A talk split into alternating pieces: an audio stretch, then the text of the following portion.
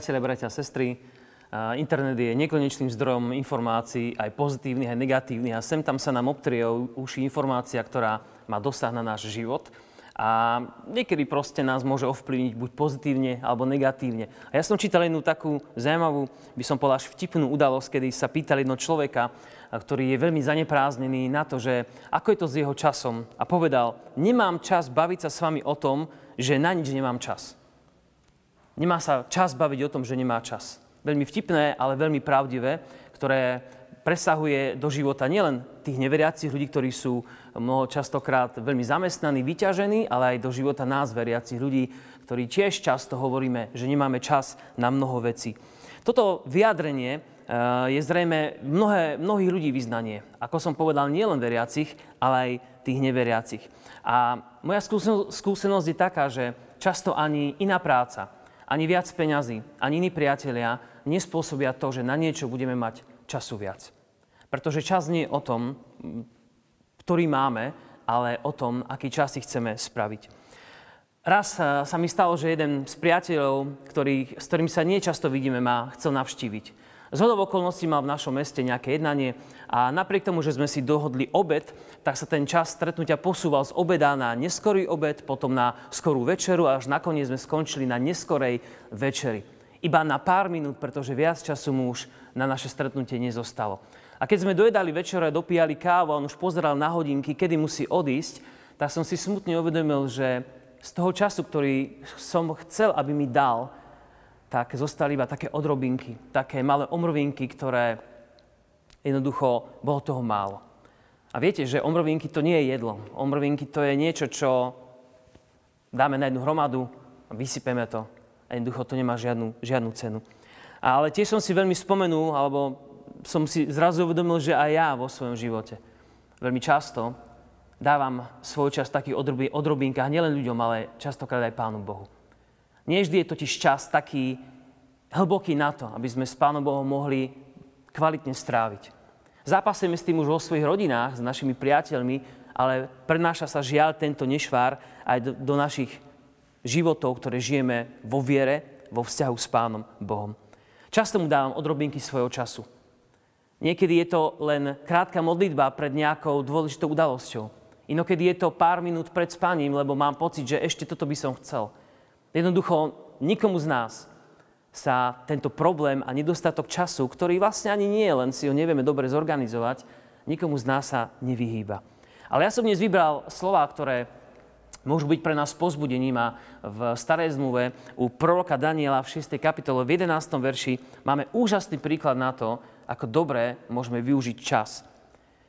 Keď sa Daniel dozvedel, že doklad je napísaný, šiel do svojho domu, v ktorom boli okná hornej izby otvorené smerom k Jeruzalému. Tam si trikrát denne kľakol na kolená, modlil sa a oslavoval svojho Boha, ako to robieval predtým. Daniel, zanepráznený politik, človek, ktorý bol mm, členom, dá sa povedať, vlády, ktorý spravoval krajinu. Ale človek, ktorý zároveň bol aj zbožný človek, ktorý poznal hospodina a trávil s ním čas. Jeho kalendár bol určite naprataný na celé dni. Určite mal množstvo pracovných obedov, povinných stretnutí a nad to všetko nebol to Babylončan, bol to Izraelčan a ľudia o mnoho viac hľadeli na to, ako si plní svoje povinnosti a či je hoden toho, že zastáva takýto vysoký úrad. A napriek tomuto všetkému, drahí priatelia, bratia a sestry, napriek tomu všetkému si dokázal udržať úžasný zvyk trávenia svojho času s Pánom Bohom. Trikrát do dňa tej hektickej dobe práce a rôznych stretnutí si dokázal nájsť čas ísť do svojej izby a otočený tvárok Jeruzalému sa modliť k svojmu nebeskému Otcovi. Úžasná vec. Tento návyk mu pomohol vybudovať si silnú vieru, stabilnú, ktorá bola mu oporou nielen vtedy, keď bol na výslení politickom, ale aj vtedy, keď už bol v nemilosti ako sme čítali ten príbeh o tom podpísanom dekréte, že sa majú ľudia klaňať len svojmu panovníkovi.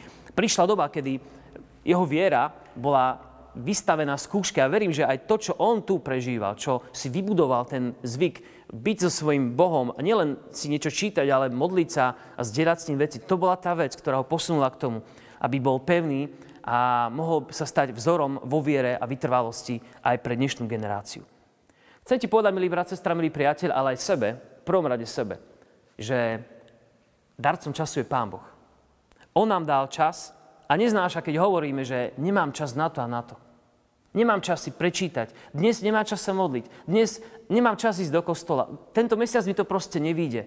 Pretože Boh dáva čas na to, aby ho bolo dosť. A keď Boh je Bohom všetkého, tak dáva toľko, aby sme mali dostatok na všetky veci, ktoré vo svojom živote potrebujeme urobiť lebo On si praje s nami tráviť ten čas. On si želá, aby sme my trávili svoj čas s ním. Dám aj malú, malú pomoc alebo malé, malé rady. Hneď ráno, keď staneme, môžeme počítať s ním, pane, zober môj život, už dnes ráno ma tak nasmeruj, aby som ho mohol prežívať podľa Tvojej vôle, aby som išiel po Tvojej ceste. Nesnáš sa ohýbať Boží čas a Božiu milosť iba vo svoj prospech a prosiť, aby Boh robil to, čo chceš ty. Počas obedňajšej pauzy, alebo keď stojíš v nejakom rade na jedlo, alebo ja neviem kde inde, môžeš premýšľať o tom, aký Pán Boh je. A môžeš mu hovoriť o svojich zlyhaniach, o svojich plánoch, ďakovať mu za stretnutia s ľuďmi, s ktorými si bol. Možno premýšľať o tom, čo bude, modliť sa za veci, ktoré máš na srdci. Možno večer doma pri umývaní riadu môžeš hodnotiť počas dňa, ako si bol verný jemu, jeho slovu, alebo ako on bol verný tebe. A to všetko nám Boh dáva na to, aby nám ukázal, ja mám dosť času pre teba. Môžeš sa na mňa spoľahnúť. Keď takto my trávime čas s ním v jeho slove a v modlitbe k nemu, tak určite aj náš ťah s ním rastie. Podobne ako Daniel sa aj my môžeme ocitnúť v ťažkej chvíli, kedy budem odkázaný na jednoduchý čas s ním, Kedy nebude čas čítať nejaké dlhé komentáre, zamyslenia, ale kedy v tvojej hlave, v tvojom srdci bude to Božie slovo, ktoré si čítaš, ktoré sa modlíš, bude proste žiť a ty budeš s ňou vtedy čerpať ako zo zásobárne pre svoj život. A tak toto ti želám, milý brat a milá sestra, milý priateľ, aby to Božie slovo, aby ten čas, ktorý mu chceš dať v tvojom živote, nebol iba odrobinky. Iba to, čo by som mal dať, aby Pán Boh bol akože spokojný a dať mu to najlepšie zo svojho dňa. Vždy sa to nepodarí, ale pracujeme na to, aby sa to podarilo. A keď my dáme Bohu, On prichádza ku nám so svojím požehnaním. Nie je to obchod, je to Božia milosť. Ale Boh hovorí, priblížte sa ku mne a ja sa priblížim k vám. A tak to vám želám, nám všetkým spolu. Nech eh, od robinky času dávame iným veciam, ktoré nie sú dôležité. Ale to hlavný, ten čas, to gro dáme nášmu nebeskému Otcovi. Lebo On má vždy čas na mňa i na teba. Amen. Môžeme sa teraz za to spolu modliť. Pane Ježiši, ďakujeme Ti, že Ty si mal vždy čas. A nikdy si nikoho neodmietol. Naopak volal si a hovoril si svojim učeníkom, privejte toho človeka ku mne a Ty si mal čas sa s ním nielen porozprávať, ale sa dotknúť, objať. Mal si čas na nich. A my vieme, že Ty máš čas i na nás. Lebo to je Tvoj charakter, že sa zmilováš, si dobrý pastier a presne vieš, čo potrebujeme. Odpúsť nám, keď náš čas, ktorý ti dávam, je taký zbytkový. Len taký už vytriedený, taký, ktorý už akoby nechceme do ničoho iného dať.